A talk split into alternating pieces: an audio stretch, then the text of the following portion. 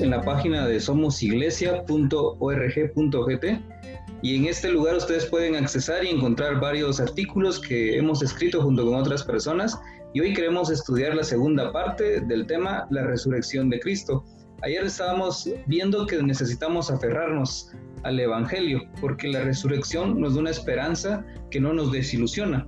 Pero hoy queremos enfocarnos en la siguiente parte, que está basada en 1 Corintios 15, 12 al 17, y se llama que la resurrección nos da esperanza enfocada en la eternidad. Lo que vamos a hablar hoy entonces es acerca de esto, es cómo los corintios estaban limitando la resurrección. De hecho, ellos estaban diciendo que la resurrección ya no se iba a dar o que no se dio.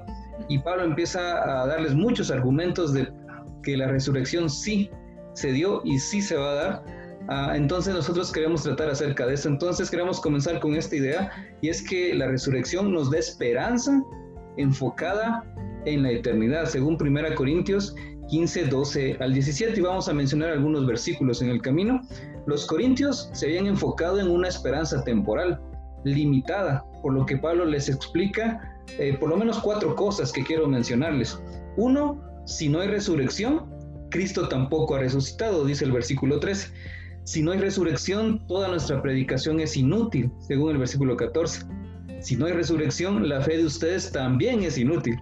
Y si no hay resurrección, la fe de ustedes es ilusoria y todavía están en sus pecados, según el versículo 17. Pablo enseña en términos negativos para que los corintios se den cuenta de lo que se estaban perdiendo, de una esperanza enfocada en la eternidad. ¿Cuáles son tus primeros pensamientos acerca de este tema, Harold? De otra manera, el apóstol Pablo les está exponiendo a los corintios el peligro y las consecuencias de no creer en la resurrección de Cristo. Como lo comentábamos ayer, los corintios estaban siendo influenciados por una especie de dualismo helenístico, donde creían que cuando alguien moría, su vida terminaba, era una completa, dejaban de existir completamente, y algunos también consideraban también que lo más posible era que sí podían seguir existiendo de manera espiritual como espíritus, pero nunca más en el cuerpo. Eso era lo que estaba bombardeando a los corintios, aunque no todos, porque Pablo aclara que algunos dicen en el versículo 12, pero si se predica de Cristo que resucitó de los muertos, como dicen algunos, estos algunos realmente eran los falsos maestros que estaban inyectando esto, y incluía a la gente que estaba creyendo esto. Así que en esta sección que expusiste, el capítulo 15, versículo 12 al 17, el apóstol Pablo va a exponer los peligros y las consecuencias, que son consecuencias incalculables, incluso inimaginables. Yo recuerdo que años atrás vi una película donde el actor principal es Antonio Banderas, no sé si la checaste, la película se llama El Cuerpo, así se llama la película, y Antonio Banderas representa a un sacerdote tradicional católico romano que es llamado a Jerusalén, y que porque en Jerusalén se estaba haciendo una constructora, está acabando para hacer cimientos de un centro comercial de una localidad en Jerusalén. Y en ese proceso están cuando descubren algo arqueológico que les llama la atención, así que pues, llegan todos los arqueólogos y empiezan a investigar, y resulta ser que en una habitación, en un compartimento secreto, había un cuerpo, y la película narra cómo se comienza a investigar todo y las características del sistema, de los huesos que encontraron, y tienen características de un carpintero de una edad de más de 30 años que fue crucificado. Entonces ellos dan por sentado, este es el cuerpo de Jesús. Así que la Iglesia Católica envía a este sacerdote para corroborar los datos, y él dice, sí, es el cuerpo de Jesús. Y él informa a sus líderes principales, y ellos deciden, tienen dos opciones, informar sobre el gran hallazgo o no informar. Ellos toman la opción de no informar, porque ellos están conscientes que si ellos se informan de el cuerpo de Jesús, todo el cristianismo se viene abajo. Obviamente nosotros sabemos que Jesús resucitó, pero pensar en esa hipótesis, de verdad, y vamos a ver más adelante todo lo que implica que Jesús de verdad no haya resucitado y todo lo que no podemos recibir si Cristo no ha resucitado. Obviamente más adelante Pablo dice Jesús ha resucitado, es como despertemos de esta pesadilla, solo estaba usando esto como para ustedes sienten razón, pero obviamente Jesús ha resucitado, despertemos, volvamos a la realidad, pero es para hacer pensar a los corintios en el peligro de no creer en la resurrección, en todo lo que ellos pueden perder en sentido de no solamente conocimiento, sino en el aspecto de su fe. El cristianismo colapsaría, en pocas palabras. Sin la resurrección. Y lo interesante de esto también es en una de las ideas del artículo, es que una esperanza que no se enfoca en la eternidad rechaza la resurrección. De hecho, los corintios estaban enfocándose solo en la vida terrenal y hasta ahí llegaba su esperanza, no estaban pensando o no tenían esta perspectiva eterna. Hay un ex evangélico llamado Daniel Florian y él escribió esto en su libro Una fe irrazonable. Es cierto que no tengo un absoluto propósito en la vida. Ya no me dedico a glorificar a Dios. Sin embargo, encuentro emocionante crear mi propio propósito. Soy el autor de una novela y el libro es mi vida. La libertad es estimulante. Depende de ti cuán feliz y relevante sea tu vida. Si lo escuchas solo así, suena así, bastante interesante y emotivo y como que él está creando su propio propósito. Y él encuentra la libertad en no glorificar a Dios. Realmente él tiene una perspectiva bastante limitada porque está pensando solo en esta tierra y es lo que los corintios estaban pensando. Solo en esta vida. Solo en esta vida. Entonces, una de las cosas que tenemos que recordar, por ejemplo, es lo que dice el Catecismo de Westminster. Espero que así se pronuncie. El fin principal del hombre es glorificar a Dios. O Westminster. Ajá. El fin principal del hombre es glorificar a Dios. Tim Keller dice que para glorificar a Dios necesitamos dos cosas, belleza y deber. Porque la belleza captura nuestra atención, nos atrapa y naturalmente surge la alabanza. C. S. Lewis narra que tenía problemas con el hecho de que Dios demandara ser alabado. Y él un día ve que al observar una obra de arte, una pintura, eso promueve o eso hace que nosotros reaccionemos. Algunos los conmueve. A veces suena como chistoso, ¿verdad? Ver en las películas cómo las personas ven un cuadro y empiezan a llorar, y uno ve los cuadros y como que no pasa nada, ¿verdad? Hay un cuadro, por ejemplo, creo que es el que más hemos escuchado entre los cristianos, y es esta obra de Vincent Van Gogh, en donde se llama Noche Estrellada. Y me acuerdo que en una exposición que hacían de esto, decían que el único lugar donde no había luz era en el templo, en la iglesia. Él representaba a la iglesia a través de un templo. Y en todos los lugares sí había luz, y eso se llama Noche Estrellada. Tenía otro cuadro donde había un templo igual, y no tenía una entrada, sino que los dos caminos lo bordeaban, pero no había una entrada, ni siquiera tenía puerta. Era como una forma de decir que él no encontraba ese acceso a la iglesia o incluso a Dios. Entonces decía C.S. Lewis, cuando las personas ven algo que los atrapa, cuando ven esa belleza, naturalmente dicen algo para alabar. Y él decía, si nosotros conocemos a Dios, naturalmente vamos a alabarlo, porque no hay otra cosa que vas a querer hacer al reconocer quién es Él. Y la segunda cosa para glorificar, decía C.S. Lewis, es el deber, es decir, el obedecer los mandamientos que Él ha dejado en su palabra. De lo contrario, solo sería algo abstracto, decir, qué bello es Dios, pero hasta allí. Entonces, esa es la forma en que C.S. Lewis nos invita a poder glorificar a Dios. Entonces, creo que es bien importante tener esta perspectiva de la eternidad. Si no, nos podría pasar lo mismo que a los corintios. ¿Qué pensás de esto, Harold? Poniéndolo en cómo Pablo va desarrollando estos versículos. Por ejemplo, en el versículo 14, él dice, y si Cristo no resucitó, vana es entonces nuestra predicación, vana es también vuestra fe. Estos dos puntos donde vana nuestra predicación, es decir, todo lo que yo les he predicado, todo lo que hemos estado predicando, el evangelio que les hemos predicado, si Jesús no resucitó, entonces nuestro evangelio es ilegítimo. Y luego más adelante dice acerca de, y también vuestra fe, la fe vendría a ser vana. No solamente el evangelio vendría a ser ilegítimo, sino que también la fe vendría a ser irracional. Porque nosotros confiamos en que Cristo resucitó y lo vemos como un evento histórico, real, puntual. Al no creer los corintios que Cristo no había resucitado, entonces ellos están lanzando la propuesta. Entonces el evangelio es ilegítimo y la fe que nosotros tenemos es irracional, porque nosotros solo estamos creyendo en algo que nunca sucedió. Ese es el gran peligro. O sea, al final de cuentas, creer que Cristo no resucitó me aleja del evangelio. Y al alejarme del evangelio, me estoy separando del autor del evangelio, que es Cristo. Ese era el gran peligro al cual los corintios se exponían. Y creo que vale la pena entonces ver que si la perspectiva de los corintios era solamente sobre esta vida, por la influencia que tenían de la filosofía griega, entonces su visión de la vida era muy corta, obviamente. Era no solamente corta, era fatalista, era vana, era inútil, y por eso Pablo está exponiendo el peligro de no creer en la resurrección de Cristo. El evangelio vendría a ser ilegítimo y la fe vendría a ser irracional.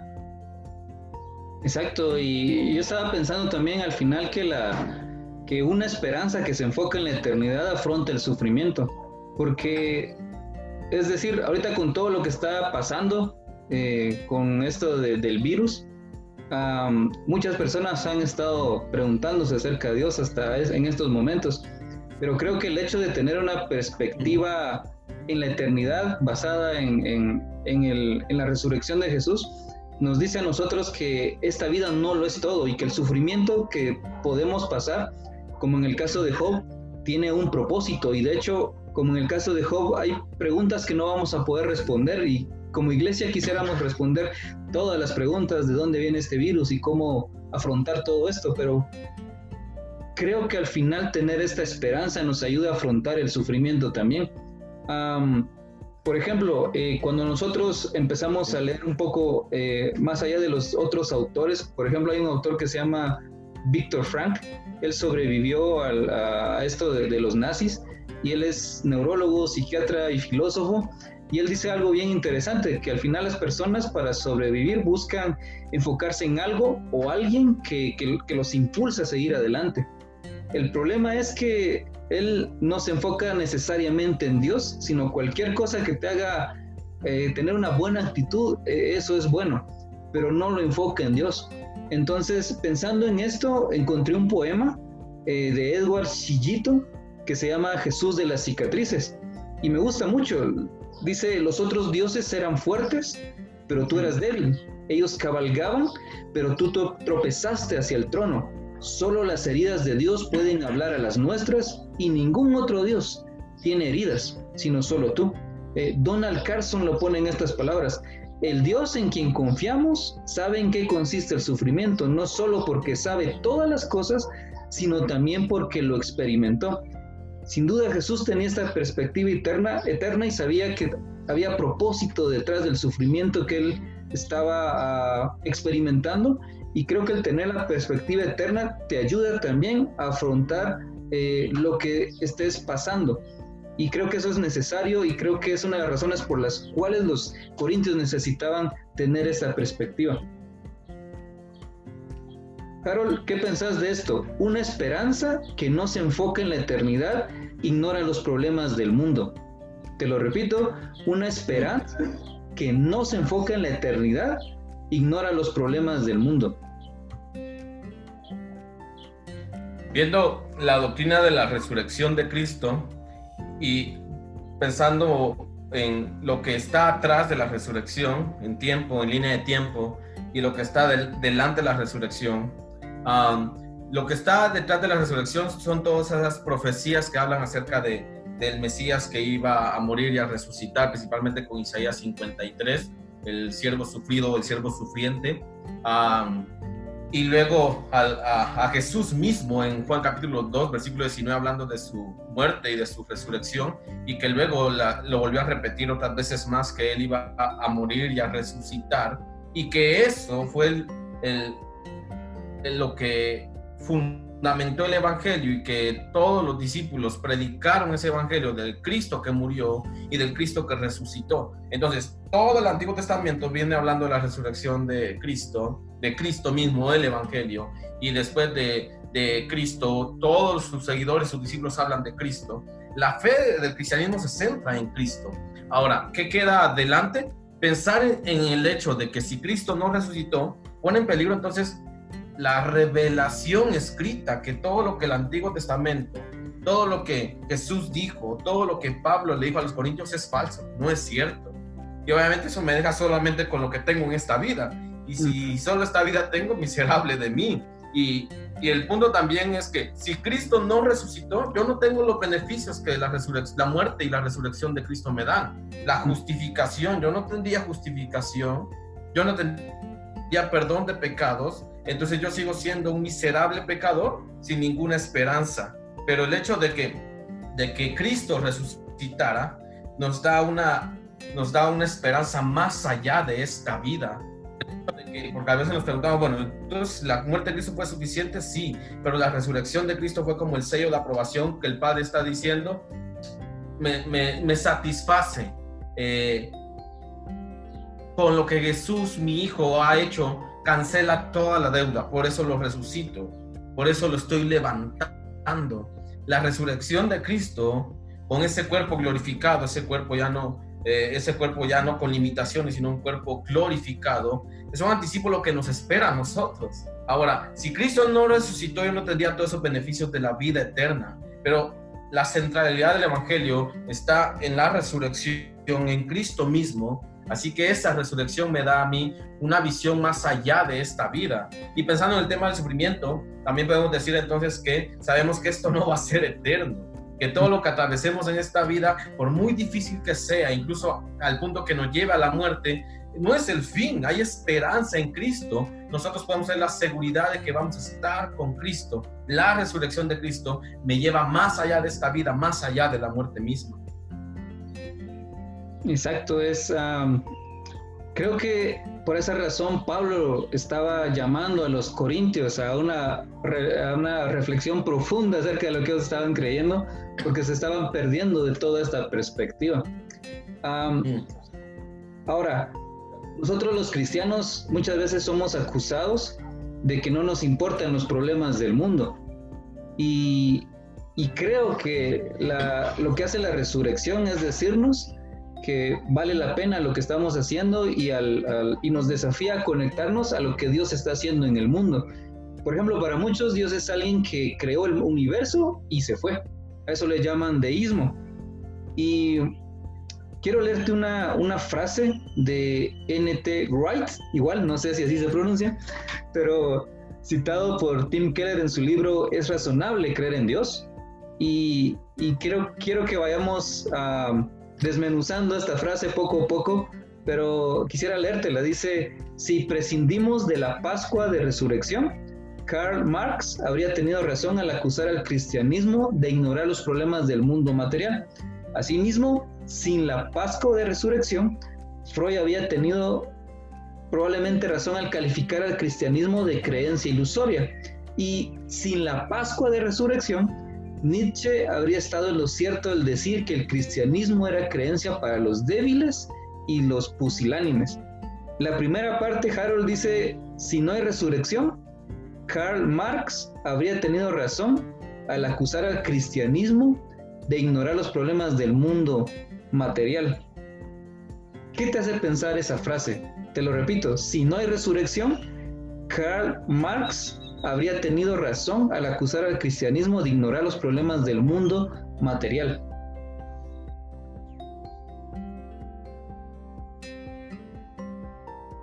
Ok, tengo falla de internet. Volví a repetir de nuevo el pensamiento de Marx.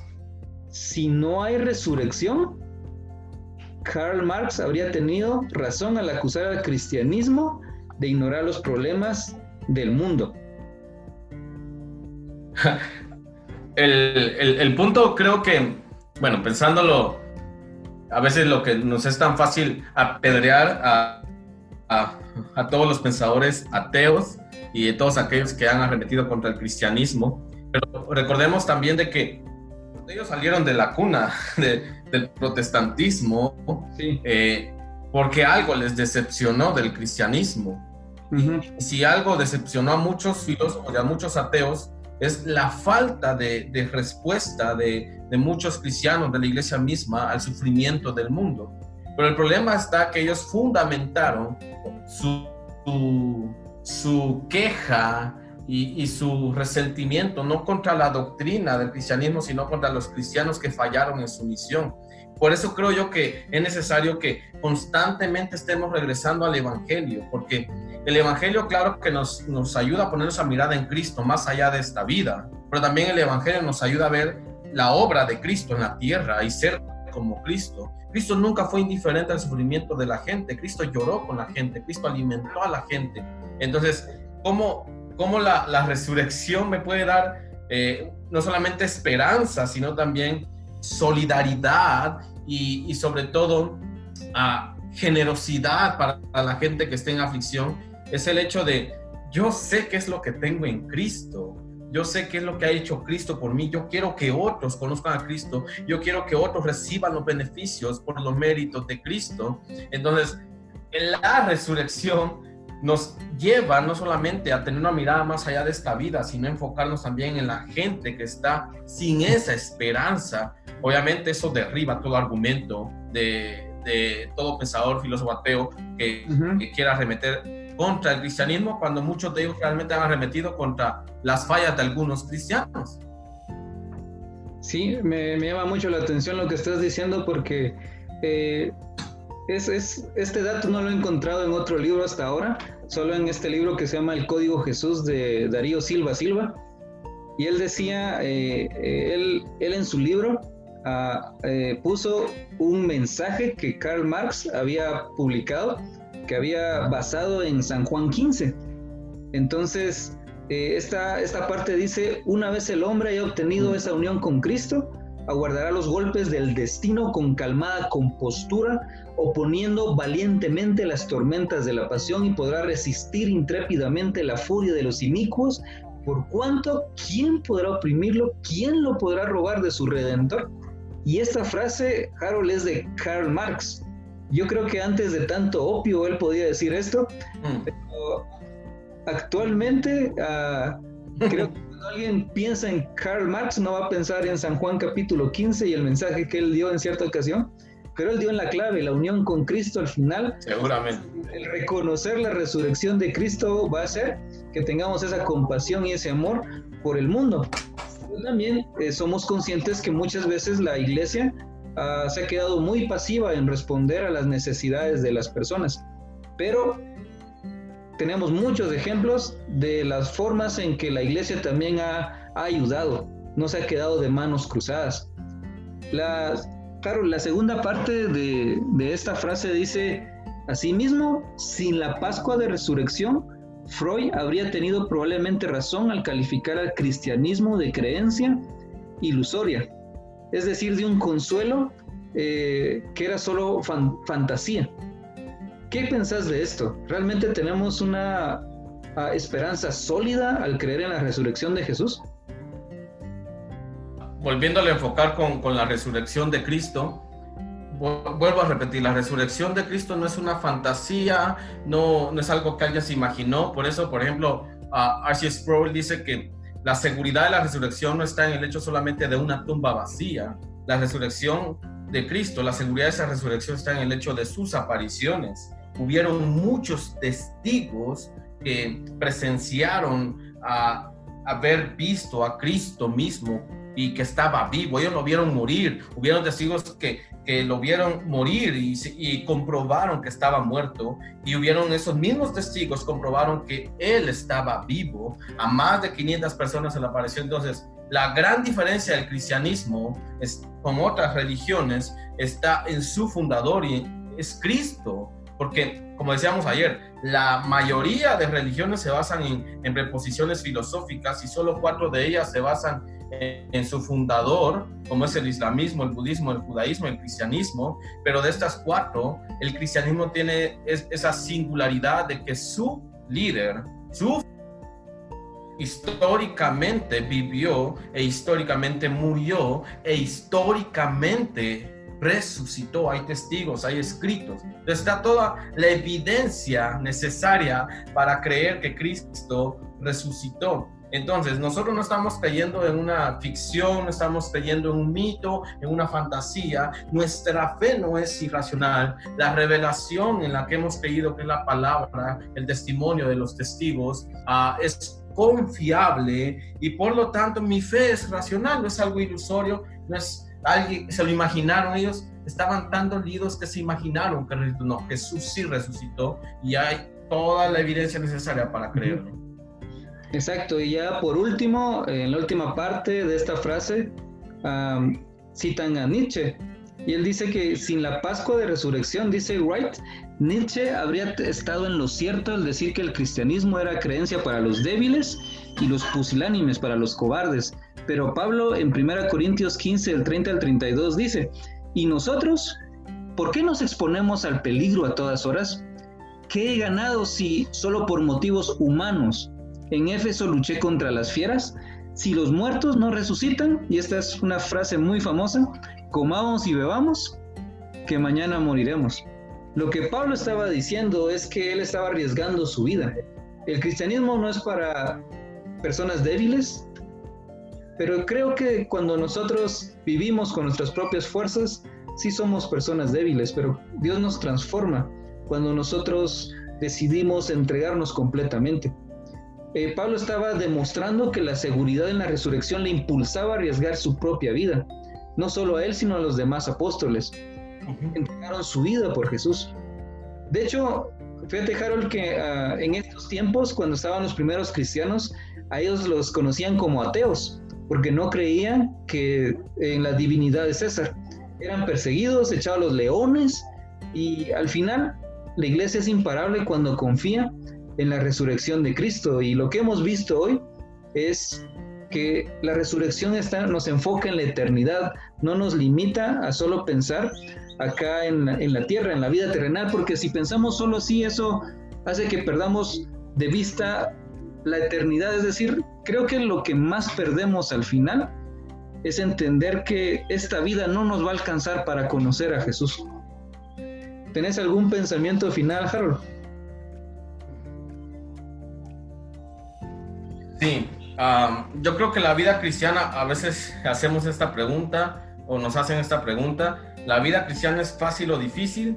Y muchos dicen, no, pues es fácil, otros dicen, no, pues es difícil. Yo creo que la vida cristiana ni es fácil ni es difícil, la vida cristiana es imposible si no fuera por el Espíritu Santo que se nos ha dado como seguridad de salvación, porque somos hijos de Dios. Dios mismo habita en nosotros, pues somos templo y morada del Espíritu Santo, y es maravilloso ver lo que la gente ha estado dispuesta a hacer por Cristo, por el Cristo vivo. Ellos han tenido incluso en poco su propia vida con tal de seguir y de servir y de proclamar a Cristo. Recuerdo haber leído este libro de Mártires de las Catacumbas, y como mucha gente, los primeros cristianos, entregó su vida por la causa de Cristo. Por eso de ahí surgió el dicho de que la semilla de la iglesia es la sangre de todos los mártires, porque ellos estuvieron dispuestos a morir. Por ejemplo, pensemos en Pedro, que Jesús había sido ejecutado semanas antes y ahora está parado frente a los ejecutores de Cristo mismo, sin ningún temor, hablando con valentía, con denuedo, acerca de ese Cristo. Incluso se atreve a señalarlos, ustedes lo crucificaron. Pero ¿quién hace eso? Ahora este es otro Pedro, no es el Pedro que negó a Jesús, es el mismo Pedro, pero un Pedro transformado, y transformado por la obra de la resurrección. Esta gente estuvo dispuesta a dar su vida por el Cristo vivo. Entonces, para Pablo eso era elemental, porque sabía que todo lo que él estaba haciendo, lo estaba haciendo por la causa de Cristo, y él sabía que su vida era una ofrenda para Cristo, su ministerio era una ofrenda para Cristo, y si en un momento Dios demandaba que su vida culminara, él no tenía la insatisfacción o la desdicha de decir, oh, en vano he luchado, todo lo contrario. El final de su vida con ese famoso pensamiento de Segunda Timoteo, he peleado la buena batalla, y la seguridad que él tiene que ha hecho la voluntad de Cristo y la seguridad que él tiene que va con Cristo. Yo creo que eso está basado en la resurrección de Cristo, en quién es Cristo y lo que hizo Cristo. Cristo murió y Cristo resucitó, y en eso tenemos plena seguridad. Exacto. Creo que hoy lo que enfatizamos al final es que la resurrección nos da una perspectiva eterna, la cual los corintios la estaban limitando a solamente esta vida. ¿Crees que la iglesia actual ha limitado también esto de la resurrección a solo esta vida? ¿O la iglesia en general ya tiene esta perspectiva eterna? ¿Qué pensás? Creo que uno de los momentos en que la iglesia recuerda la resurrección y la venida de Cristo es cuando celebran la cena del Señor, y algunas iglesias lo hacen cada mes, y si quizá lo hacen cada mes, entonces quizá solo lo recuerdan cada mes.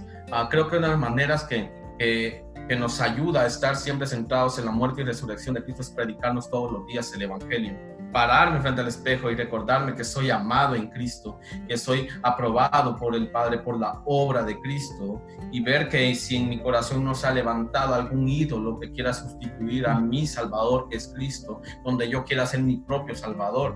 Si yo hago eso, entonces eso me va a mantener centrado en el Evangelio. Ahora, pensando de manera colectiva, creo que una de las cosas que le ha hecho daño a la iglesia es el falso evangelio de la prosperidad, que solo se centra en la prosperidad de ahora y que mide la bendición de la gente a través de su economía, de su patrimonio. Eso desenfoca a la iglesia de la eternidad, porque sabemos que en esta vida estamos para servir, seguir y buscar y adorar a Cristo, y sabemos que después de nuestra muerte, si Cristo viene, tenemos la seguridad que vamos a estar con Cristo. Pero pensar en que la vida solo se trata de acumular dinero, solo se trata de ser poderoso, de ser reconocido. Si eso es lo único que tengo, entonces, como Jesús mismo dijo, pues ahí está su recompensa, suficiente, pueden irse, y eso es lamentable. Yo creo que para que la iglesia esté constantemente recordando la resurrección, se tiene que estar constantemente predicando el Evangelio.